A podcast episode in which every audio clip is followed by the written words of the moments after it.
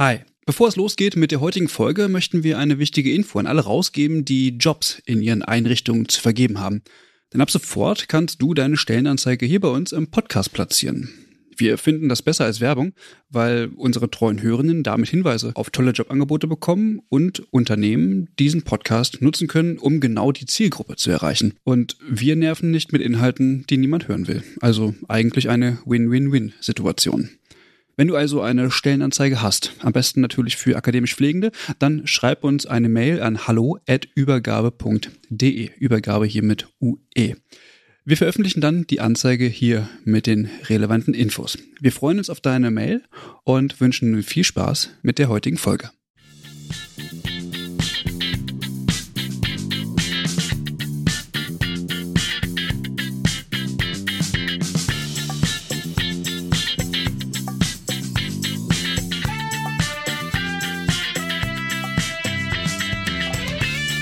Hallo und herzlich willkommen zu einer neuen Folge des Übergabe-Podcasts. Mein Name ist Christian Köpke und ich begrüße alle Hörenden, die schon lange dabei sind oder auch die, die jetzt neu dazugekommen sind. Herzlich willkommen. Wir haben in der letzten Folge über die Kammer in Baden-Württemberg gesprochen. Das ist nicht das erste Mal, sondern bereits das zweite Mal, aber es ist tatsächlich sehr viel los und wir haben das letzte Mal über, naja, ich sag mal, das Problem mit Verdi gesprochen. Das werden wir heute ein bisschen zur Seite kehren, denn ich bin auch heute wieder mit einer Vertreterin der sich in Gründung befindenden Pflegekammer in Baden-Württemberg im Gespräch. Und zwar sitze ich hier mit Gabriele Höhnes. Hallo. Hallo, Christian. Wir äh, wollen das Thema nochmal aufgreifen, denn offenbar scheint es im Süden der Bundesrepublik ein bisschen heiß herzugehen. Das kündigte sich äh, natürlich irgendwie an, wie das irgendwie so in jeder Kammergründung ist. Wir haben das in Niedersachsen gesehen, wir haben das auch in NRW gesehen und jetzt, ja, seid ihr in Baden-Württemberg dran sozusagen. Du müsst hier alle einmal durch. Nichtsdestotrotz heiße Phase, weil wir haben in der letzten Folge schon darüber gesprochen, dass ja aktuell die Registrierung läuft, beziehungsweise das Quorum erreicht werden muss. Und ähm, bevor wir aber ins Gespräch gehen, Gabriele, wer bist du eigentlich? Was machst du? Was für einen Hintergrund hast du, auch pflegerisch, und welche Rolle hast du in der Pflegekammer? Ja, das mache ich natürlich sehr gerne. Mein Name ist Gabriele Hönes und ich bin eine der 30 Pflegefachpersonen, die sich in Baden-Württemberg um die Etablierung der Landespflegekammer in Baden-Württemberg kümmert.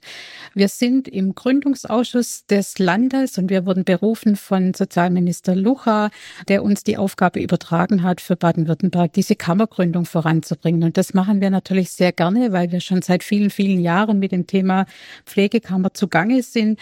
Und ich bin schon seit vielen Jahren Pflegefachperson Person in verschiedenen Funktionen, in verschiedenen Ämtern, bin ursprünglich Krankenschwester und bin Pflegewissenschaftlerin und arbeite mittlerweile im Diakonischen Werk in Stuttgart in der Landesgeschäftsstelle und habe ganz viele Themen der Pflege in meiner Verantwortung von den ambulanten Diensten bis stationäre Einrichtungen, Hospizdienste und, und, und. Also alle Themen, die so rund um Alter, Gesundheit und Pflege, die es da gibt. Und das sind ganz, ganz viele Themen. Und deswegen freue ich mich, dass ich da heute was zu diesen Themen sagen kann und insbesondere natürlich was zur Kammergründung in Baden-Württemberg. Mhm. Jetzt läuft die Gründung aktuell und wir wollen das Thema der Gründung diesmal gar nicht so in den Vordergrund stellen, aber lass mich nochmal eine Frage stellen, Gabriele.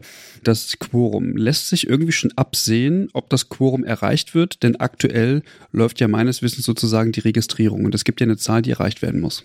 Aktuell lässt sich also zum Tag heute und auch bis die Deadline erfolgt ist, lässt sich keine Zahl nennen. Wir haben keinen Einblick in die Zahlen. Mhm. Der Gründungsausschuss hat hier auch keinen Zugang zur Registrierungssoftware. Das wäre fatal. Dann hätten wir Zugang auf Personendaten, was natürlich dem Datenschutz auch nicht entspricht. Und das werden wir deswegen auch tunlichst nicht tun, da uns einen Zugang zur Registrierungssoftware zu verschaffen.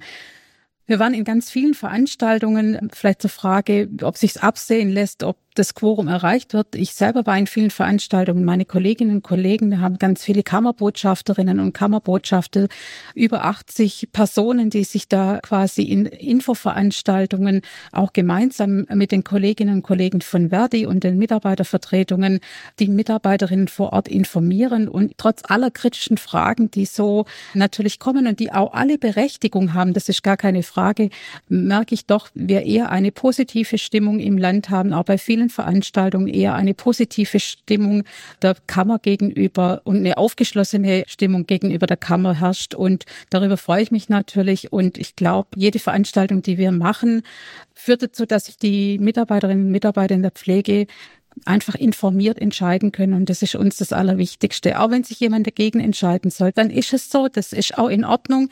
Aber wir freuen uns natürlich über ganz viele, die sich dafür entscheiden. Ist das denn zufriedenstellend? Also wenn es tatsächlich nur so ein, so was Gefühltes ist? Weil es kann ja auch nach hinten äh, losgehen. Also sprich, du hast ja erzählt, du bist auch Pflegewissenschaftlerin und deswegen weißt du, wie Zahlen funktionieren.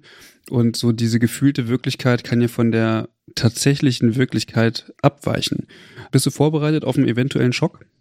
Gute Frage. vorbereitet. Ich weiß nicht, ob man sich auf Schocks vorbereiten kann. Ich glaube es nicht.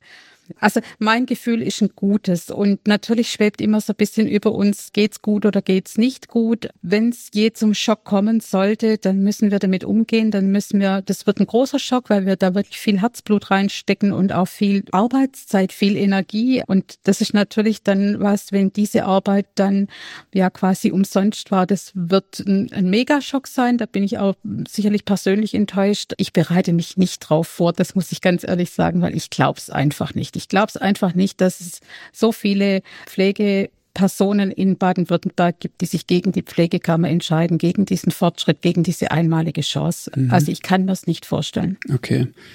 Ja, ich hoffe tatsächlich auch, dass es ein gutes Ende nimmt. Wir werden es sehen, wir werden uns alle überraschen lassen.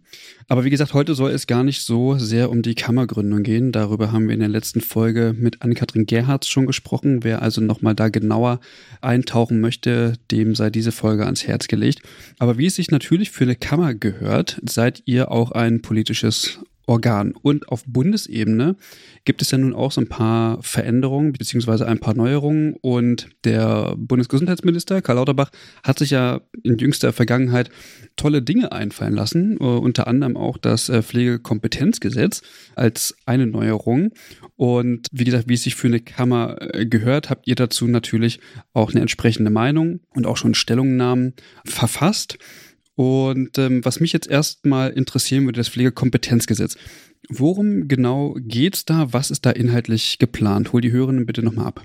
Ja, das mache ich gerne, weil dieses Pflegekompetenzgesetz, das ist eigentlich, man glaubt es kaum, aber ich finde, es ist wirklich mit Ausrufezeichen zu versehen. Das ist wirklich ein, eigentlich ein Meilenstein. Es handelt sich im Moment um ein Eckpunktepapier. Das muss man immer mit Vorsicht genießen, wenn Eckpunktepapiere vorliegen.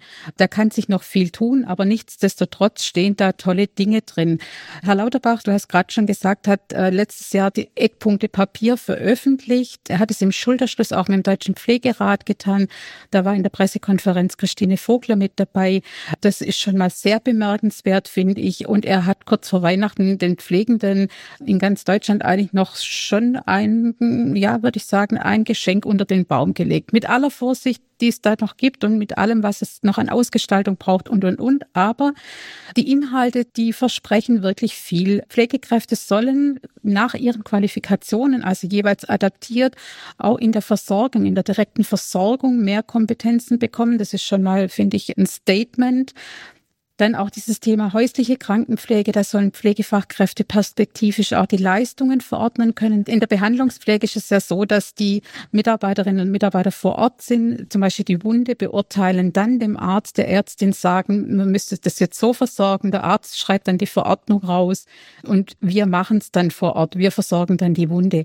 Dieser Umweg über die Ärzteschaft, den können wir uns eigentlich sparen, weil die Fachexpertise liegt bei Wundmanagerinnen und Wundmanager vor Ort. Ja. Und auch die Ärzte sagen das ja, eigentlich können wir es gar nicht beurteilen. Wir haben ja, die haben ja auch die Zeit gar nicht, da jedes Mal einen Hausbesuch zu machen. Die beurteilen diese Wundversorgung aufgrund Fotos, die wir ihnen zukommen lassen und aufgrund der Wundbeschreibung, die wir ihnen zukommen lassen. Also von dem her bräuchte es diese Umwege gar nicht und die Verordnung, die dann ja abrechnungsrelevant ist im ambulanten Dienst, könnte durchaus durch die Pflegefachpersonen selber vorgenommen werden. Das Thema Feststellung von Pflegebedürftigkeit, da ist es so, dass es geplant ist, dass Pflegefachkräfte, die am Pflegeprozess beteiligt sind, auch dort einbezogen werden.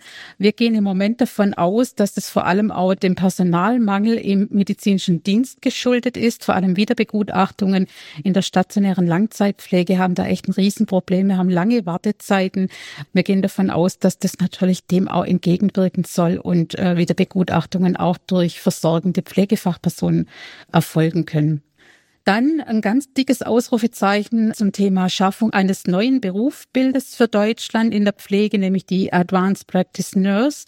Also das, was in anderen Ländern schon lang Usus ist, also eigenverantwortliche Ausübung von Heilkunde, was man entsprechend im Studium dann auch erlernt mit Verordnung von Hilfsmitteln und von bestimmten Arzneimitteln. Also das ist ein großer Schritt.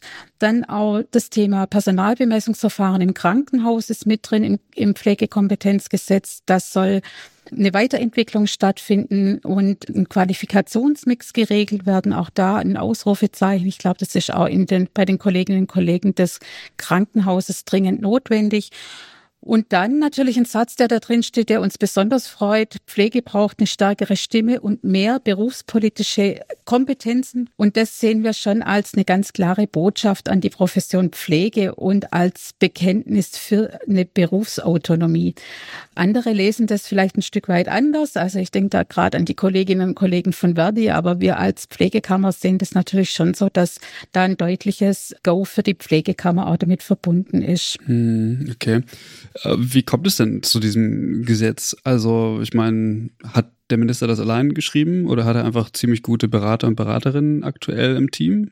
Weiß man das? Das weiß man nicht, aber ich denke nicht, dass Herr Lauterbach das selber geschrieben hat, wobei es wird vermutet, dass er immer mal wieder ins stille Kämmerchen geht und da Gesetzestexte oder Eckpunktepapiere verfasst. Und ich glaube mhm. schon, dass er das sehr wohl begriffen hat, welche Relevanz die Pflege eigentlich in diesem ganzen Versorgungssetting spielt, egal ob im Krankenhaus, in Pflegeeinrichtungen, in ambulanten Diensten. Und wir merken das ja, das Personal wird überall weniger beziehungsweise nicht mehr. Und wir haben die Demografie vor uns. Wir haben Pflegefachpersonenmangel, wir haben aber auch einen Ärztinnen- und Ärztemangel und wir müssen uns irgendwie committen, wie wir in Zukunft diese Menge an Personen pflegerisch und medizinisch versorgen können, sodass die Bevölkerung wirklich gut versorgt ist. Und da geht es nicht so sehr darum, mehr Pfründe zu sichern. Und das war ja bisher lang das Thema, vor allem auch in der Ärzteschaft. Aber ich glaube, auch die Ärztinnen und Ärzte haben begriffen, es ist genug vom Kuchen da für alle. Wir müssen es nur sehr klug verteilen. Und ich glaube, das ist mit ein Hintergrund für dieses Gesetz. Und natürlich auch diese internationale Vergleichbarkeit. Wir haben es nach wie vor so, dass international die Pflegefachpersonen mit Bachelor- und Masterabschlüssen ganz andere eigenverantwortliche Aufgaben übernehmen, wie wir das in Deutschland machen. Da gibt es überhaupt gar keine Vergleiche.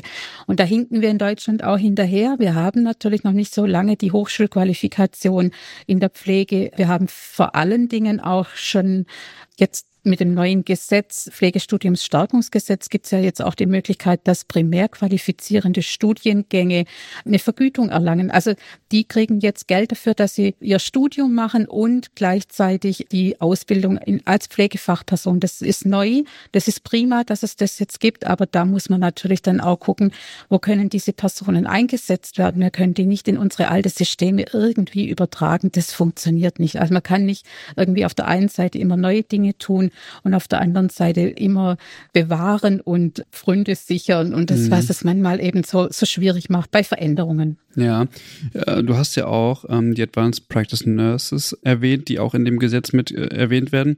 Und ich frage mich jetzt, also die gibt es ja und bisher sind ja Institutionen offenbar so ein bisschen allein auf sich gestellt gewesen im Sinne von, welche Ideen haben wir denn, wie wir die einsetzen können? Wie ist es denn da vorgesehen? Das Pflegekompetenzgesetz regelt überwiegend die Kompetenzen, wie das mhm. nachher in der Umsetzung funktioniert. Das ist natürlich nochmal eine ganz andere Frage, so wie oft bei Gesetzen. Aber Was klar ist, ist, dass wir neue Vergütungssystematiken in der Pflege brauchen und an dem hapert es ja mittlerweile. Also wir haben zum Beispiel in der Langzeitpflege gibt es nach wie vor so diese Vergütungssystematik Pflegehelferin und Pflegefachperson.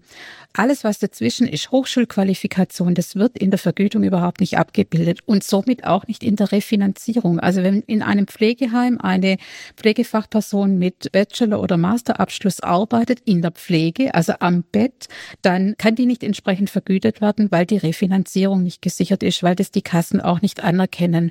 Und da braucht es natürlich eine Anpassung. Das braucht auch eine Anpassung im Leistungs- und im ordnungsrechtlichen Verfahren und in der Gesetzgebung, weil das passt ja bisher auch noch nicht zusammen. Also auch da sprechen wir ja oft nur von Hilfspersonen und Fachpersonen und alles, was es mittlerweile dazwischen gibt, das wird ja gar nicht abgebildet.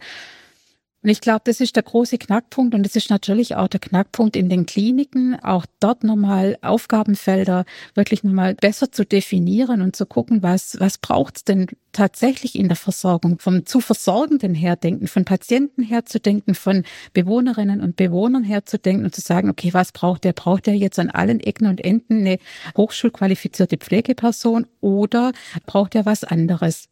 Und da dieses Thema kompetenzorientierte Pflege mit einzubauen, wirklich zu sagen, okay, jeder hat seine Aufgabe. Und da geht es überhaupt nicht um Wertigkeit. Also da geht es nicht darum, dass die einjährige Pflegehelferin mehr oder weniger wert ist wie jemand ohne Ausbildung. Überhaupt nicht, sondern es geht wirklich darum, dass jeder das tut, wofür er ausgebildet ist.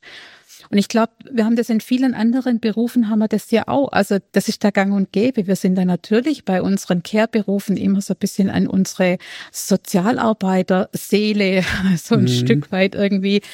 Da ist immer ein bisschen schwierig, ja, das weiß ich sehr wohl. Aber ich glaube, wenn wir diese Wertediskussion von, von dem Thema wegkriegen, kompetenzorientierte Pflege einführen und tatsächlich auch hergehen und sagen, welche Berufsbilder machen was, dann kriegen wir da echt einen großen, ja, einen großen Wurf hin das Thema ist ja eigentlich nicht neu. Also sprich, die äh, Zuteilung von Aufgaben oder das Neuschneidern von Aufgaben, das ist ja schon häufiger gemacht worden. Also soweit ich weiß, hat das der DPR schon mal gemacht. Das ist schon eine Weile her.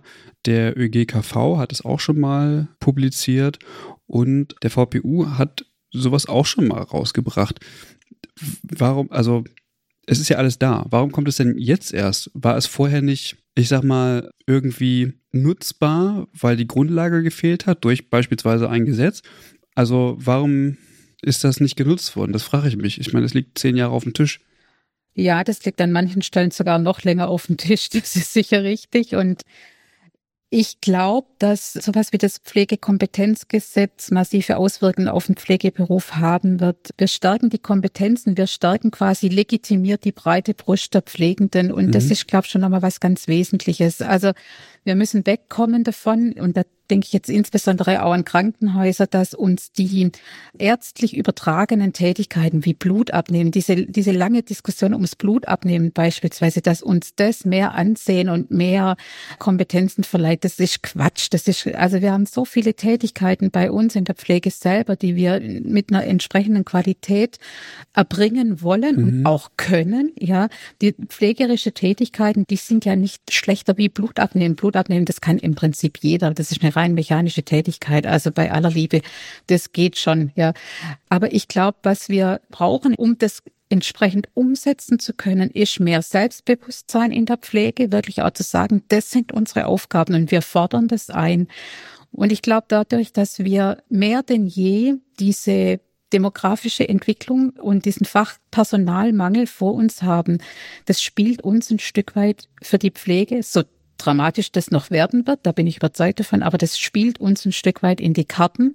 Das spielt uns dahingehend in die Karten, dass wir gehört werden, dass es ohne uns einfach auch nicht mehr geht. Und ich glaube auch diese Bewegung der Pflegekammergründung, das ist sowas, wo ich denke, dadurch ergibt sich mehr Selbstbewusstsein in der Pflege. Also definitiv. Also mhm. eine Kammer wird ganz anders in der Öffentlichkeit wahrgenommen wie einzelne Verbände, wie, wie Trägerverbände oder oder. Und da hilft uns dann am Ende des Tages auch Verdi nicht. Wir haben da ein Organisationsproblem. Insgesamt in der Pflege sind zu wenige Personen, die sich überhaupt organisieren, die sich in Berufsverbänden organisieren, die sich zusammenschließen. Und durch die Pflichtmitgliedschaft in der Pflegekammer sprechen wir dann in der Pflegekammer auch für alle Personen, für alle Pflegenden und dadurch wird sich ein anderes Selbstbewusstsein entwickeln. Hm. Ich würde dir da uneingeschränkt recht geben und du hast ja auch sämtliche Aspekte, die in dem Gesetz auch stehen, lobend erwähnt. Ich bin nur manchmal ein bisschen skeptisch und zwar gar nicht gegenüber der Kammer oder anderem, sondern skeptisch in Bezug auf dem, was kommt. Jetzt aktuell ist es so, dass offenbar die Pflege gestärkt werden soll, also auch auf Bundesebene, was ja sehr löblich ist, und dass sich auch mehr Kammern etablieren, was mich sehr freut. Nun ist es aber gleichzeitig so, dass wir vor einer sehr, sehr, sehr großen Aufgabe stehen. Und das ist weiterhin die Gesunderhaltung oder die Versorgungsproblematik der Gesellschaft, das sicherzustellen. Das heißt, das Zepter wird so ein bisschen an die Kammern natürlich, aber auch an die Profession, wie du es gerade gesagt hast, so ein bisschen weitergegeben, was sinnvoll ist und was auch genau da ist. Jetzt ist es aber so, dass diese Profession natürlich relativ ungeübt ist in dem Umgang in Krisenzeiten. Wie geht man da um? Wie verteilt man Ressourcen und so weiter? Und genau in dieser Gründungsphase, wo sich jetzt diese Profession endlich aufmachen kann, sich emanzipieren kann, wird sie mit der ersten wirklich großen Krise konfrontiert. Und ich habe ein bisschen die Sorge, dass das vielleicht nach hinten losgeht und dass man dann sagt, ihr kriegt es nicht geregelt, sorry. Da, davor habe ich, ich würde nicht sagen Angst, aber es ist so ein bisschen so eine Sorge, dass diese großen Aufgaben, vor denen wir stehen, hm, so ein bisschen auf die, auf die Berufsgruppe abgewälzt wird und dann gesagt wird, ja, okay, jetzt macht mal. Würdest du das auch so sehen? Also ich würde nicht sagen, dass man da eine Falle läuft, aber würdest du auch so das sehen, dass wir also, dass da auch viele Gefahren drin liegen für die Emanzipation der Berufsgruppe? Du verstehst, was ich meine, das, ne? Ich, ich verstehe, was du meinst und es ist wirklich eine schwierige Frage. Ich bin da auch immer wieder dran und denke darüber nach, ist es jetzt wirklich eine Chance oder ist es mehr ein Risiko? Ich glaube, es kann natürlich zur Falle werden. Glaube ich schon, dass es zur Falle werden kann, aber ich glaube, dass wir Krise können. Also wenn wir jetzt mal in die Corona-Zeit zurückblicken, dort, und das ist wirklich, das war wirklich hammerharte Krise, finde ich. Also so, so, je länger man drüber nachdenkt und je mehr Abstand eigentlich kommt, desto, desto surrealer kommt einem das alles vor. Und wir haben diese ja. Krise insbesondere, also in den Krankenhäusern, in den Pflegeeinrichtungen, in den ambulanten Diensten, in den Hospizen. Wir haben das so gut gemeistert, weil es dort so gute Pflegekräfte gibt, so gute Führungskräfte gibt, die Krise wirklich meistern können. Wir meistern Krise jeden Morgen, wenn sich jemand krank gemeldet hat und wir trotzdem die Station wuppen oder den Pflegebereich aufrechterhalten oder die Touren in der ambulanten Pflege zum x-ten Mal umplanen, weil jemand krank ist, weil jemand ausfällt, weil fünf Patientinnen oder Patienten ins Krankenhaus kommen. Also ich glaube, wir sind sowas von Krisen erprobt, ja, dass wir auch die großen Krisen gut meistern können. Wir haben es in der Corona-Pandemie gezeigt und ich glaube natürlich diese demografische Entwicklung, die vor uns ist, die macht mir schon richtig, richtig, richtig Sorge, weil ich glaube, wir können uns alle noch nicht vorstellen, was da passiert. Aber ich glaube auch, wenn wir mehr Verantwortung bekommen und wir auch die Verantwortung wahrnehmen, beispielsweise auch im Schulterschluss mit Kommunen, und da denke ich nur so an Gesundheitskioske, an Community Health Nurse, also diese, wir brauchen einen Umbau im Gesundheitswesen, wir brauchen einen Umbau in der Pflegelandschaft. Wir können es uns nicht leisten, dass wir weiter, ja, überwiegend in stationären Versorgung Versorgungssettings denken. Das geht nicht. Das ist das Versorgungssetting, was am meisten Personal kostet, ja. Oder einfach am meisten Personal benötigt. Eine ambulante, ordentliche Versorgung, das ist oftmals ausreichend. Es geht nicht ohne stationäre Versorgung, da sind wir uns einig, aber also in der Langzeitpflege und Kliniken sowieso, die braucht es definitiv. Aber gerade diesen Umbau mitzugestalten, eher in die edukative Verantwortung zu gehen, in Prävention zu gehen und da glaube ich schon, dass wir da einen großen Hebel haben, jetzt auch mit dem Pflegekompetenzgesetz. Und das müssen wir nutzen. Das macht so ein bisschen Mut. Ich hoffe, dass das dass es so kommt. Und ich hoffe auch, dass die Dinge, die umgesetzt werden und die in Gang gebracht werden, dass die nachhaltig sind und dass die nicht so aus der Hüfte geschossen sind, weil sie jetzt irgendwie notwendig sind und aktuell irgendwie gerade Sinn machen, sondern dass sie nachhaltig sind. Du hast gerade äh, Dinge wie Community Health Nursing angesprochen, die ja dann tatsächlich auch mit den Kommunen abgestimmt werden müssen. Das kann auf Bundesebene natürlich gar nicht vorgegeben werden. Nun würde mich aber mal interessieren, wie kriegt man das denn hin? Und da wisst ihr natürlich als Kammer äh, besonders Bescheid. Inwieweit weichen denn beispielsweise äh, so Bundesregelungen von Landesregelungen ab? Und welche Möglichkeiten habt ihr auf Landesebene eigentlich Dinge zu steuern? Beziehungsweise welche Themen laufen auf Landesebene an, die auf Bundesebene im Grunde genommen gar nicht gesteuert werden können? Naja, durch das föderale System ist das natürlich echt auch eine Herkulesaufgabe. Also das sehen wir ja in ganz vielen Bereichen der Gesetzgebung. Wir haben immer wieder das Thema, dass der Bund was regelt, die Länder müssen das umsetzen und dann kommen noch die Kommunen dazu. Also das ist dann schon manchmal echt was, wo man denkt, boah, das geht eigentlich gar nicht. Ich würde mal sagen, also ich würde es mal gerne an einem Beispiel festmachen. Gerade durch das Zusammenspiel von Bund und Ländern in diesem ganzen föderalen System, was ich übrigens von zentraler Bedeutung für uns in der Bundesrepublik Deutschland finde. Also das hat auch ganz, ganz viele Vorteile, dass eben nicht alles vom Bund runter geregelt wird.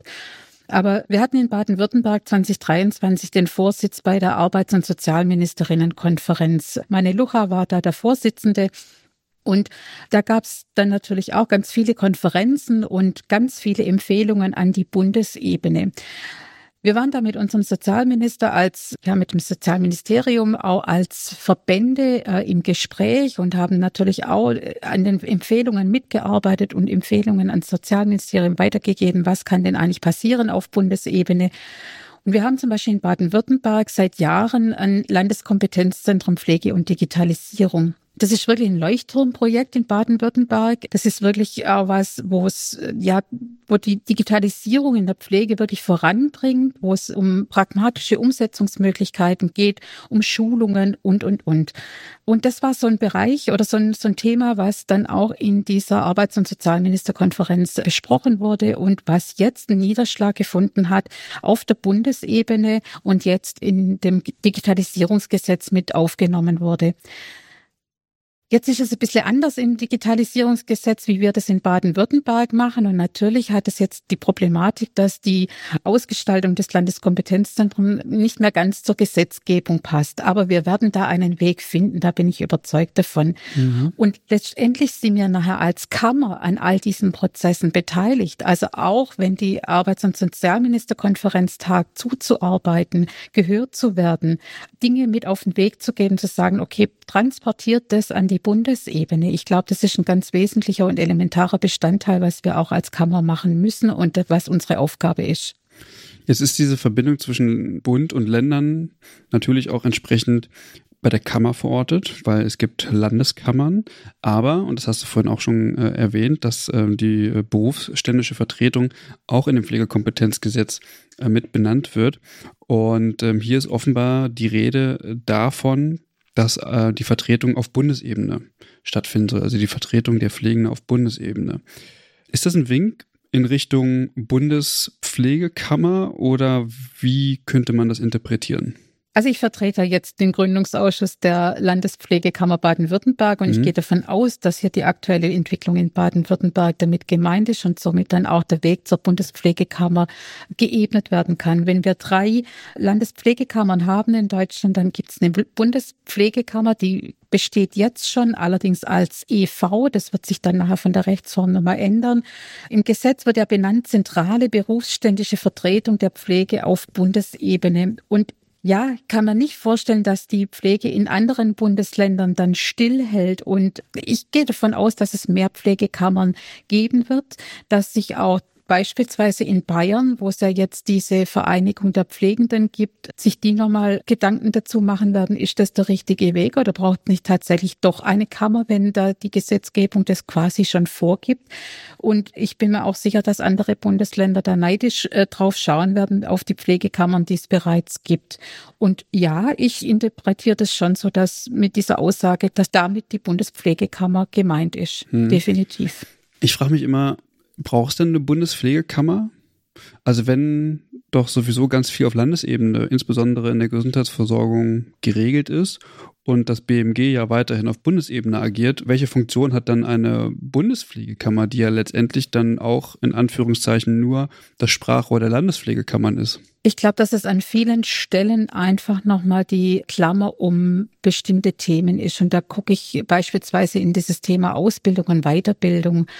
Wir haben an vielen Stellen unterschiedliche Vorgaben in der Ausbildung, in der Weiterbildung. Und das kann eigentlich nicht sein, dass eine Pflegekraft in Bayern oder in Hessen was anderes lernt wie eine Pflegekraft in Baden-Württemberg. Mhm. Und ich glaube, man, man spart sich da ja auch ein Stück weit Arbeit damit. Also Dinge auf Bundesebene zu regeln, in der Bundespflegekammer nachher eine Weiterbildungsordnung gemeinsam zu verabschieden und zu sagen, das ist jetzt State of the Art in Deutschland und somit eben auch in jedem Bundesland. Das macht doch auf jeden Fall Sinn. Wir hatten die normale Pflegeausbildung, die dreijährige Pflegeausbildung, mittlerweile die generalistische Ausbildung, die jetzt auch auf Bundesebene geregelt worden ist. Das heißt, es gibt eine Refinanzierung auch dieser generalistischen Pflegeausbildungen. Es gibt einen Konsens auf der Bundesebene, der einfach die Standards auch dieser Ausbildung regelt. Und das ist unbedingt notwendig. Ich glaube, so viel unterscheiden wir uns in den Bundesländern nicht in der Pflege. Also was passiert in einem, in einem Krankenhaus in Brandenburg anders wie in Baden-Württemberg oder Hessen. Das glaube ich nicht. Und ich glaube, das ist unbedingt notwendig, dass wir da einen Konsens finden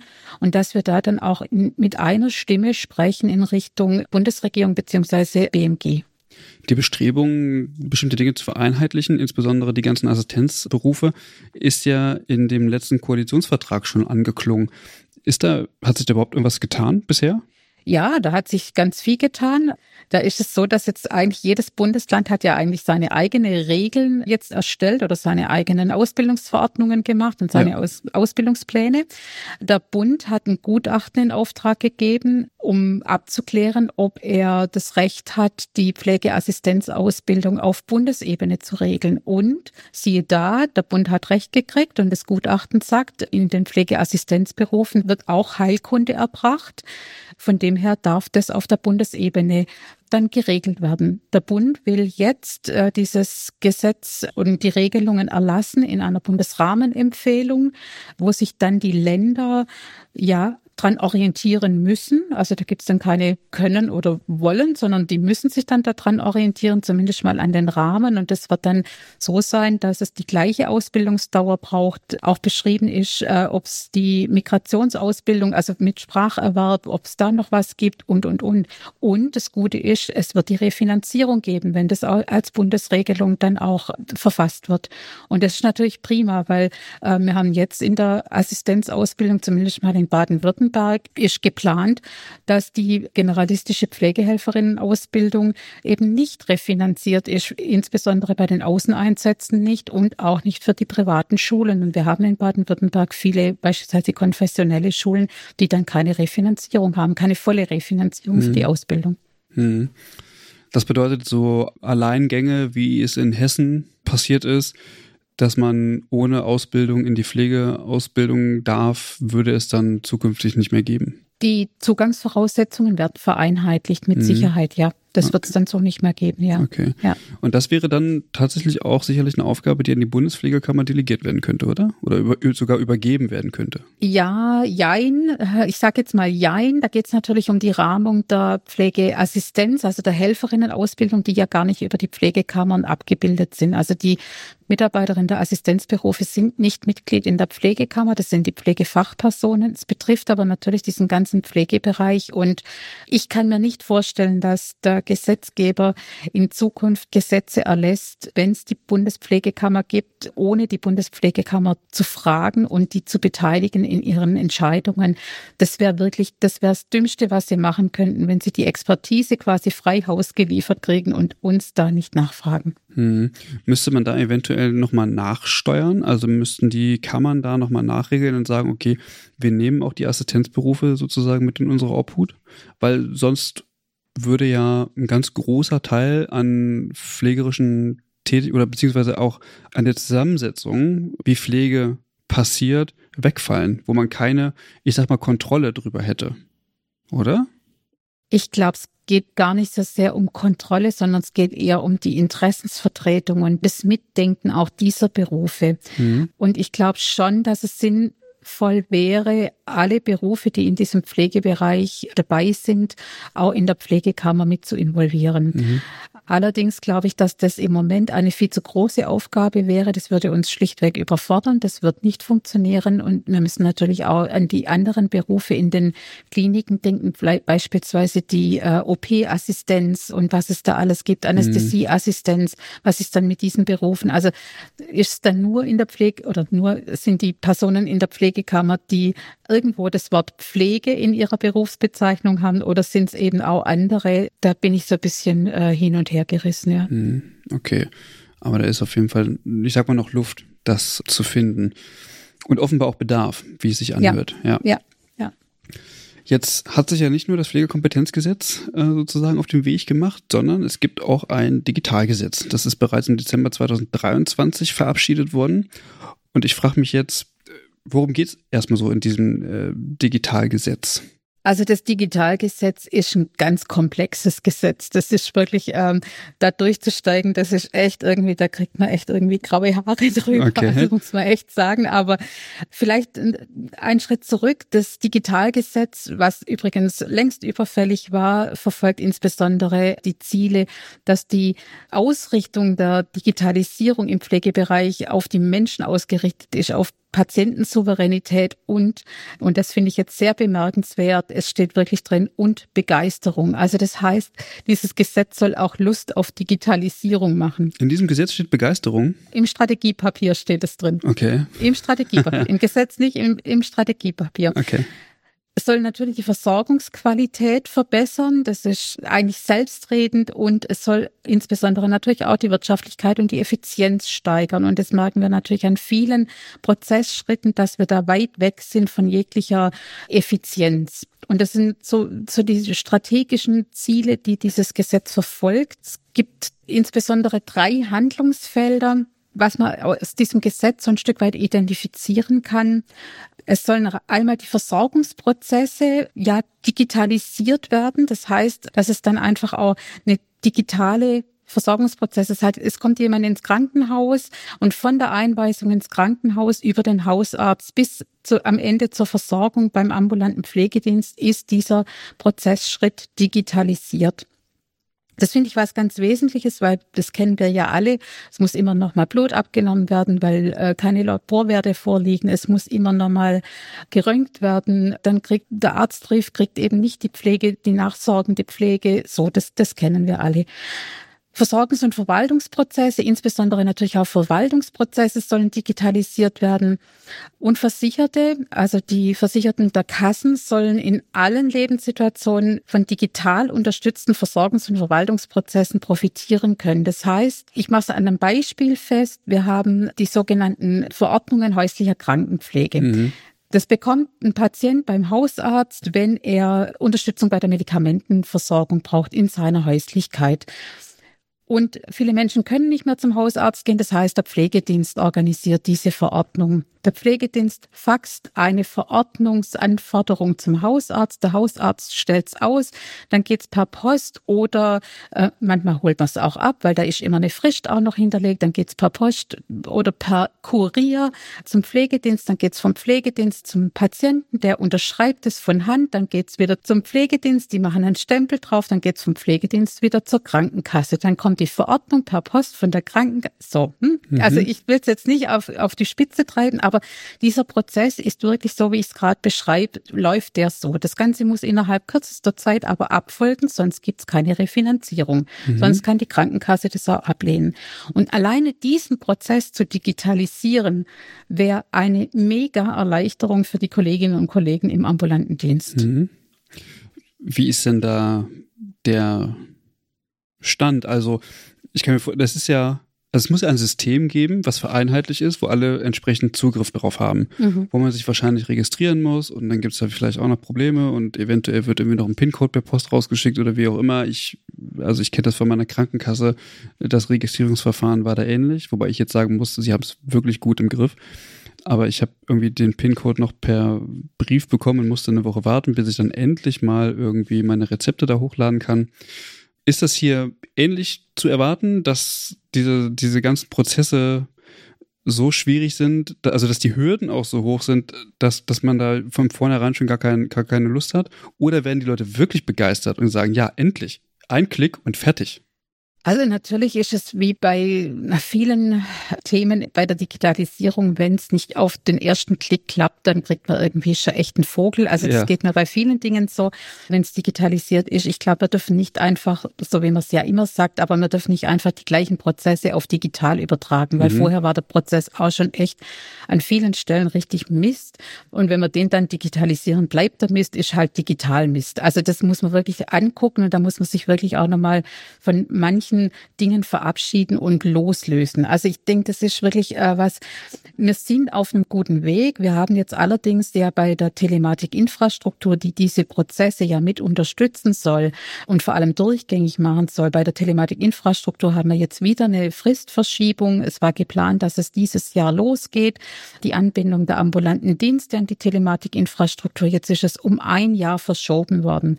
Wir haben jetzt das Problem, dass viele ambulante Dienste bereits die Hardware sich angeschafft haben, sich auch diese Heilberufe-Ausweise schon geholt haben und, und, und. Und insbesondere bei der Hardware ist es so, bis das nächstes Jahr an Start geht, ist die Hardware veraltet. Also das ist, da, da passen schon manche Systeme gar nicht mehr zusammen. Und das ist natürlich was, wenn ich jetzt bei meinen ambulanten Diensten ums Eck komme mit Telematikinfrastruktur, da sagen immer schon alle, boah, bleib mal bloß weg damit. Ja, also da hat keiner mehr Lust drauf. Und das darf natürlich nicht passieren, dass man immer wieder die Fristen verschiebt und die, die sich dann wirklich auf den Weg machen, da damit verprellt. Das ist das Fatalste, was es gibt, wenn das ist bei allen Change-Prozessen so, aber, aber insbesondere bei der Digitalisierung finde ich, ist das wirklich ein No-Go. Das geht echt gar nicht. Wie muss ich mir das denn vorstellen? Du hast jetzt gesagt, die, die Hardware ist angeschafft. Ist das ein, so ein kleiner Kasten oder was, wo ich den Heilberufsausweis reinstecke oder wie?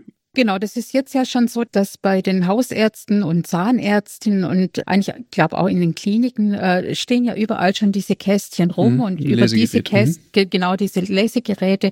Und so funktioniert es nachher auch mit diesen äh, Kästchen zur Telematikinfrastruktur. Da sind alle am Versorgungsprozess Beteiligte dran angeschlossen an diese Telematikinfrastruktur.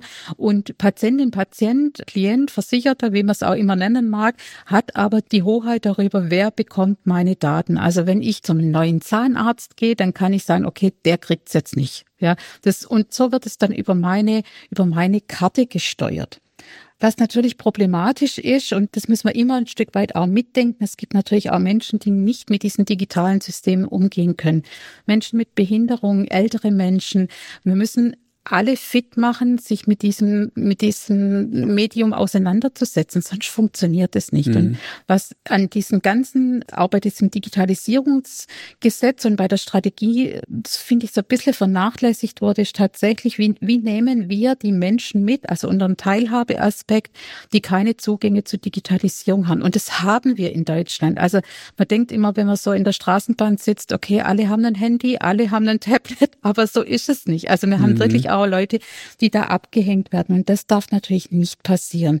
Und wir brauchen auch, wenn das zum Beispiel die ambulanten Dienste dann für die Klientinnen und Klienten in der Häuslichkeit dann auch machen oder im Pflegeheim oder in der Klinik, da braucht es eine Refinanzierung dazu.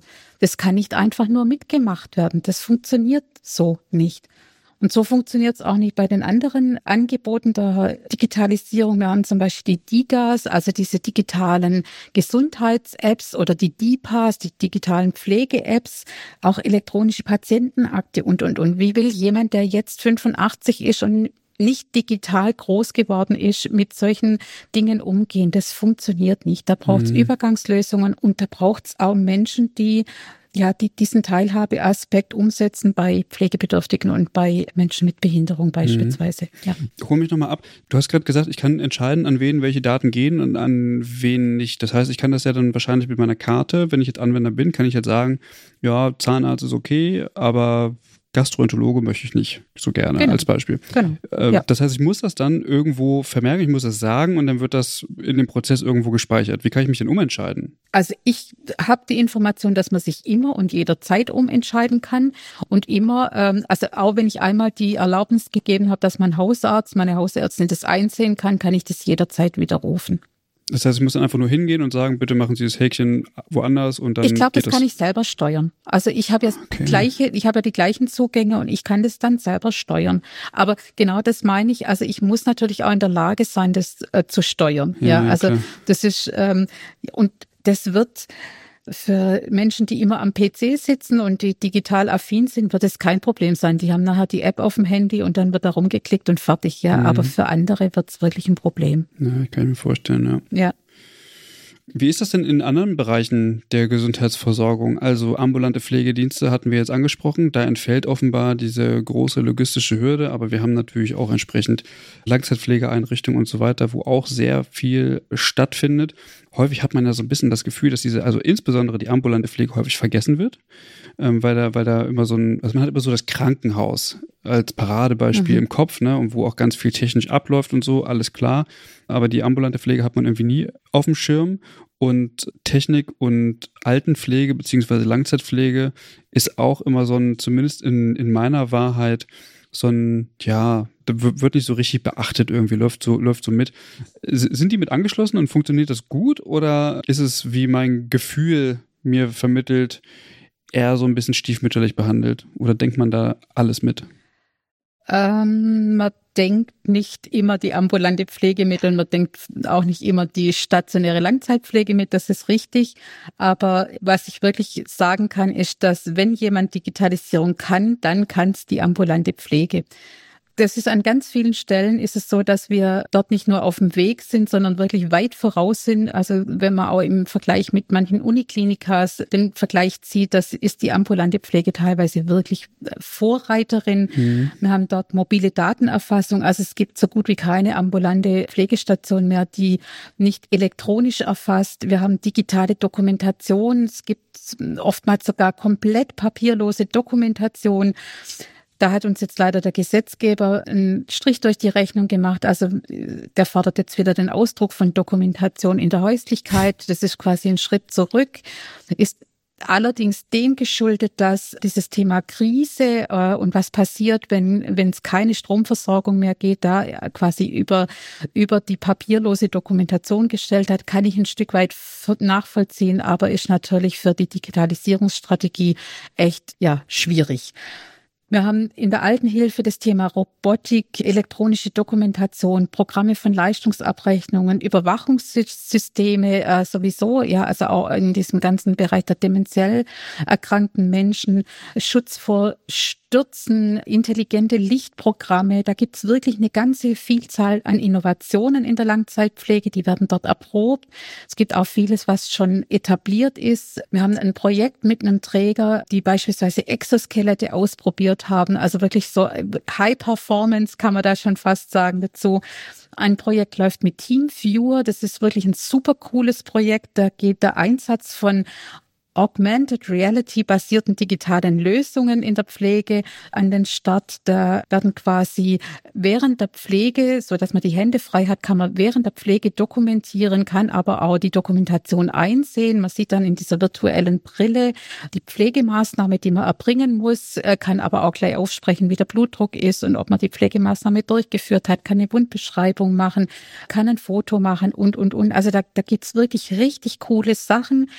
Es ist natürlich oft projektiert und da stellt das Land Baden-Württemberg Gott sei Dank auch wirklich äh, einiges an Geld zur Verfügung im Bereich Digitalisierung, aber auch andere innovative Projekte. Aber wir bekommen es dann oftmals nicht in die Regelversorgung etabliert. Das macht es ähm, schwierig. Das ist dann auch schad drum, aber da sind die Kostenträger dann sehr verhalten, wenn wir sowas als kostendeckend auch dann anbieten möchten und das dann auch einfordern in der Bezahlung. Das geht dann meistens nicht. Wir hoffen, dass wir da nachhaltige Lösungen entwickeln. Wir haben das auch schon mehrfach beim Sozialministerium platziert, dass wir weg müssen von dieser Projektierung in diesen Bereichen hin zu, wenn sich dann wirklich etabliert hat und wenn sich durch ein Projekt gezeigt hat, dass es da eine hohe Evidenz gibt oder eine hohe hohe Effekte auch erzielt werden, dass es dann auch wirklich in die Regelversorgung übernommen werden muss. Mhm. Sonst brauchen wir kein Projekt machen. Ja, das ist klar, genau. Ich habe ja im Patch stehen, dass der Gesundheitsausschuss fordert, die Pflege in die Gematik aufzunehmen.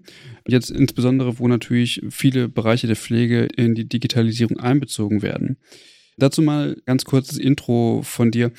Um welchen Gesundheitsausschuss geht es hier und was ist eigentlich die Gematik? Der Gesundheitsausschuss des Gesundheitsministeriums ist es, also der gemeinsame Ausschuss. Und die Gematik, die Gematik ist eine Firma, also das ist die Gematik GmbH, die es schon seit 2005 gibt. Das ist eine Spitzenorganisation im deutschen Gesundheitswesen. Die Gesellschafter der Gematik ist das Bundesministerium für Gesundheit, die Bundesärztekammer, die Bundeszahnärztekammer, der Deutsche Apothekerverband, Krankenhausgesellschaft, Spitzenverband der gesetzlichen Krankenversicherung, Verband der privaten Krankenversicherung, Kassenärztliche Bundesvereinigung und die Kassenzahnärztliche Bundesvereinigung. Punkt. Der aufmerksame Zuhörer, die aufmerksame Zuhörerin merkt jetzt, was fehlt. Wir haben eine Berufsgruppe im Gesundheitswesen, das ist die größte Berufsgruppe im Gesundheitswesen, die Pflege nicht vertreten. Das heißt, es geht um Dinge, die wir in der Pflege anwenden sollen, die wir nutzen sollen und wir sind einfach nicht dabei. Wir fehlen in dieser illustren Runde. Das kann nicht sein. Also mhm. das heißt, die die die Gematik, also diese Firma, die entscheidet im Grunde genommen, äh, welche Digitalisierungsprojekte äh, oder beziehungsweise Anwendungen zum Einsatz kommen. Und die Pflege ist sozusagen nicht Teil dieser dieser Entscheidungsrunde. Hm, so kann man es nicht ganz sagen. Also wir sind nicht Teil dieser Entscheidungsrunde, ja, aber es geht bei der Gematik insbesondere um das Thema elektronische Gesundheitskarte und die Infrastruktur im Gesundheitswesen, also das, diese Telematikinfrastruktur. Mhm. Also nicht um die komplette Digitalisierung im Gesundheitswesen. Also die, die schreiben sich das schon ganz gern auf die Fahne, aber es geht wirklich um die Telematikinfrastruktur und alles, was da damit zusammenhängt. Okay. Und Trotzdem ist es natürlich ein, ein ganz wesentliches Instrument nachher diese, wie wird man daran beteiligt? Können wir unsere Pflegedokumentation dort drauf speichern oder oder ja? Also und ich glaube einfach so ein wesentlicher Player muss dazu, wie die Pflege, das geht gar nicht ohne. Okay. Und wie ist da der Stand? Also mit wem müssen wir da jetzt sprechen, damit das läuft? Mit dem Bundesministerium für Gesundheit. Also ich denke, spätestens dann, wenn das äh, Pflegekompetenzgesetz auf dem Weg ist, dann muss das dort auch verortet sein, dass die Pflege dann eben die Pflegekammern oder die Vertreterinnen der Pflege, so wird es wahrscheinlich im Gesetz drinstehen, weil man sich da nicht auf die Kammer fokussieren will, aber dann wird es dort drinstehen, dass die an wesentlichen Entscheidungen im Bereich der Gematik eingebunden werden muss. Also wir werden das zumindest mal in unserer Stellungnahme so auch vermerken.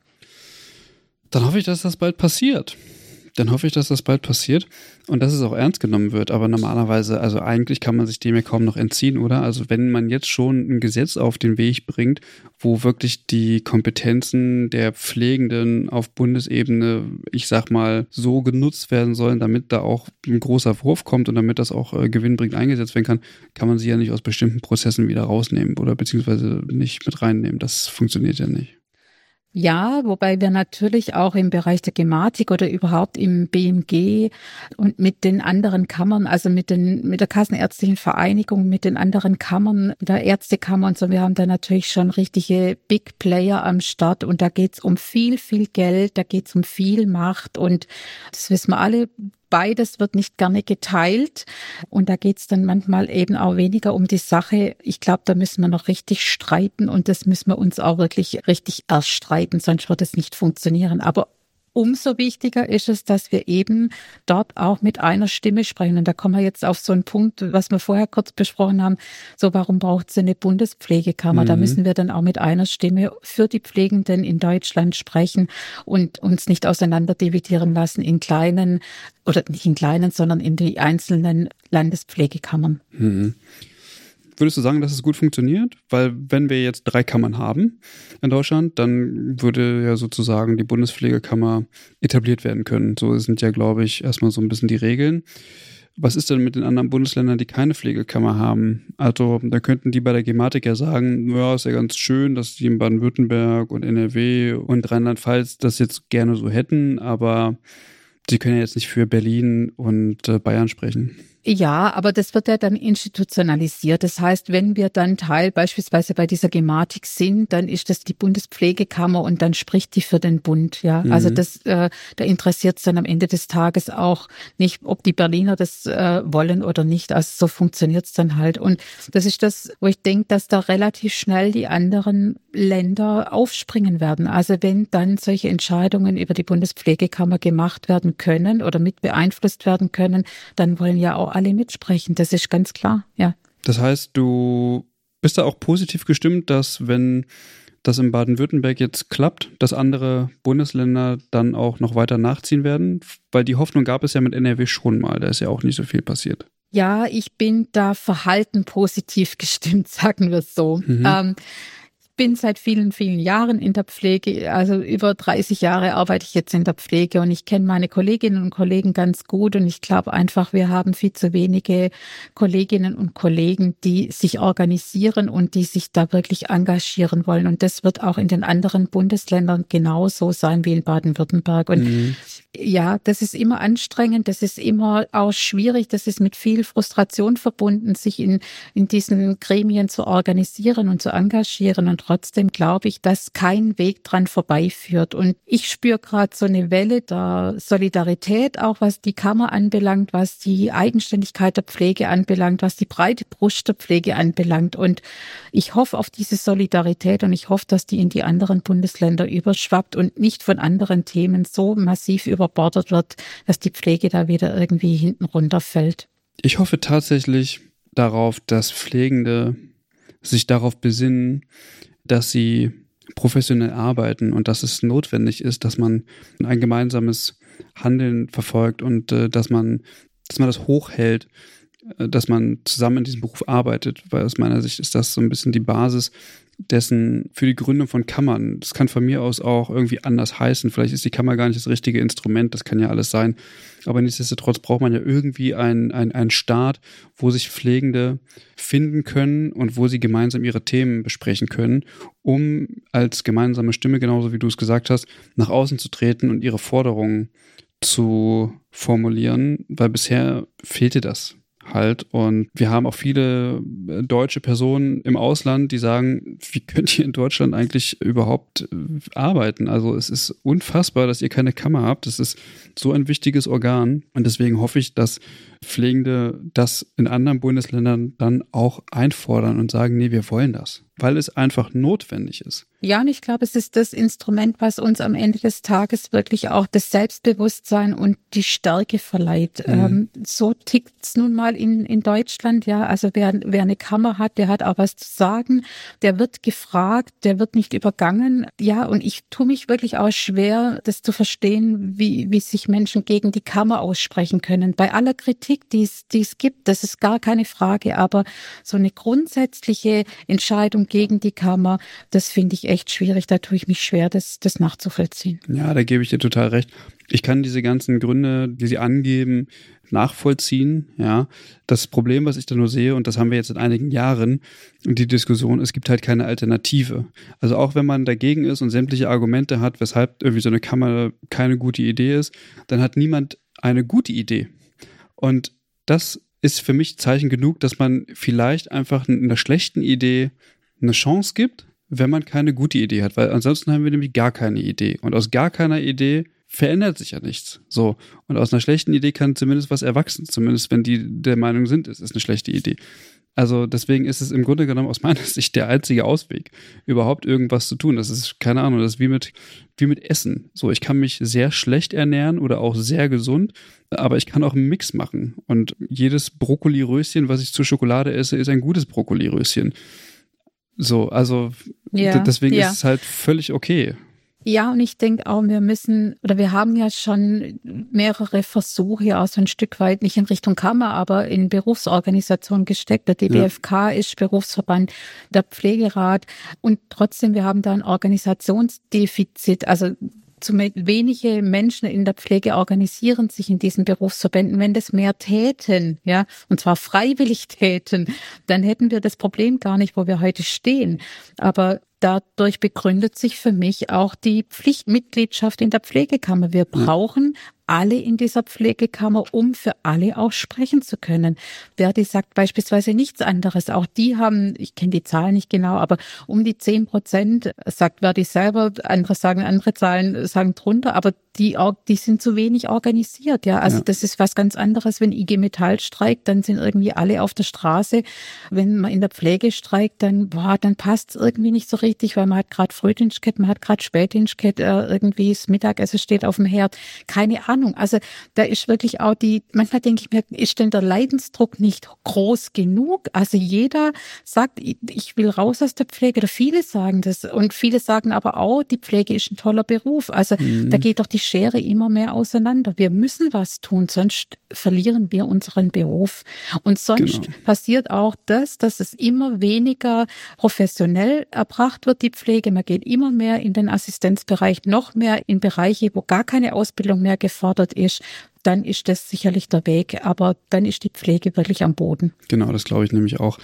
Äh, man sieht es aktuell, was heißt, man sieht es an, sehr, an, an zwei sehr guten Beispielen. Also aktuell haben wir den, den Streik der Lokführer bei einer sehr, sehr, sehr kleinen Gewerkschaft und die legt einfach mal das ganze Land lahm so und das sind wirklich nicht viele Personen und da merkt man, was daraus resultieren kann, wenn man sich einfach mal einer Meinung ist und an einem Strang zieht, so, auch wenn ich das jetzt nicht besonders positiv für mich empfinde, dass die nicht fahren, aber äh, grundsätzlich geht es ja, ja, aber grundsätzlich ja. geht es darum, ihre ja. Forderungen irgendwie, äh, dass sie die durchsetzen wollen. Und ein anderes Beispiel ist, also und das hat jetzt gar nichts mit Gewerkschaft zu tun, bei den Hebammen zum Beispiel.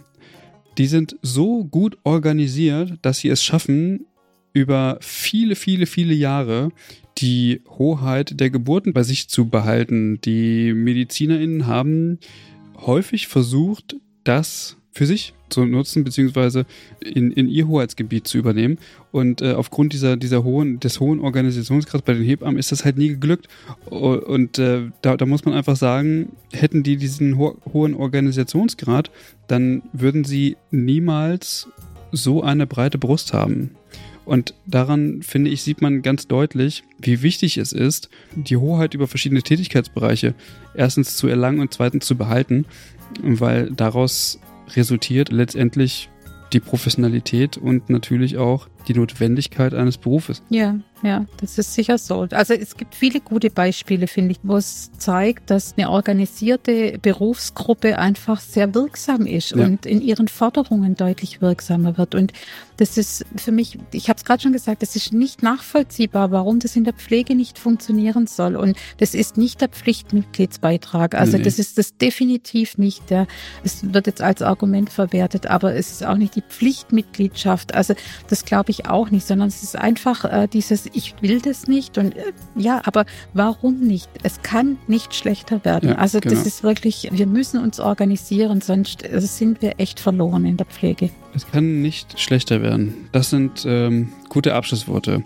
Gabriele, haben wir irgendwelche Themen vergessen, die wir aber noch ansprechen müssen? Oh, ich hätte noch ganz viel. Nein, also ich glaube, ja, mir war es wichtig, nochmal auf dieses, auf dieses äh, Pflegekompetenzgesetz einzugehen. Das ja. finde ich gut. Auch dieses Thema Digitalisierung. Auch da merkt man natürlich immer wieder, dass diese Veränderungsprozesse echt an vielen Stellen wehtun, dass äh, eingetretene Pfade wirklich auch äh, ja verlassen werden müssen. Und ich weiß, dass es vielen Menschen schwerfällt, auch in der Pflege Gewohntes aufzugeben und Neues zu wagen. Und finde aber, das sind so zwei Beispiele, gerade die Kompetenz und Digitalisierung. Da denke ich, das müssen wir nutzen als Pflegende. Das müssen wir für uns nutzen und wir müssen vor allem dieses Instrument der Pflegekammer nutzen. Sonst bleiben wir auf unseren, auf unseren gewohnten Wegen und Pfaden und das wäre wirklich, wirklich sehr, sehr schade. Ja. Und ich finde, du hast das Wort Mut gerade ähm, in, in den Mund genommen und ich finde find es gut, weil selbst offenbar Karl Lauterbach den Mut hat, Dinge zu verändern oder zumindest äh, zu versuchen mit diesem äh, Pflegekompetenzgesetz und daraus kann sehr viel erwachsen und ich hoffe, dass das ein gutes Ende nimmt. Vielen Dank, Gabriele, dass du dir die Zeit genommen hast, um mit uns die verschiedenen Gesetze und auch nochmal den aktuellen Stand der, der, der Kammergründung zu besprechen. Wenn ihr noch Fragen habt, euch an einer Diskussion beteiligen wollt oder wie auch immer, dann könnt ihr uns gerne schreiben. Entweder per Mail an hallo at übergabe-podcast.de oder bei uns auf der Homepage übergabe.de. Ansonsten bleibt mir nichts weiter tatsächlich, als mich hier an dieser Stelle zu verabschieden und wünsche noch allen einen schönen Tag. Mach's gut. Tschüss. Tschüss.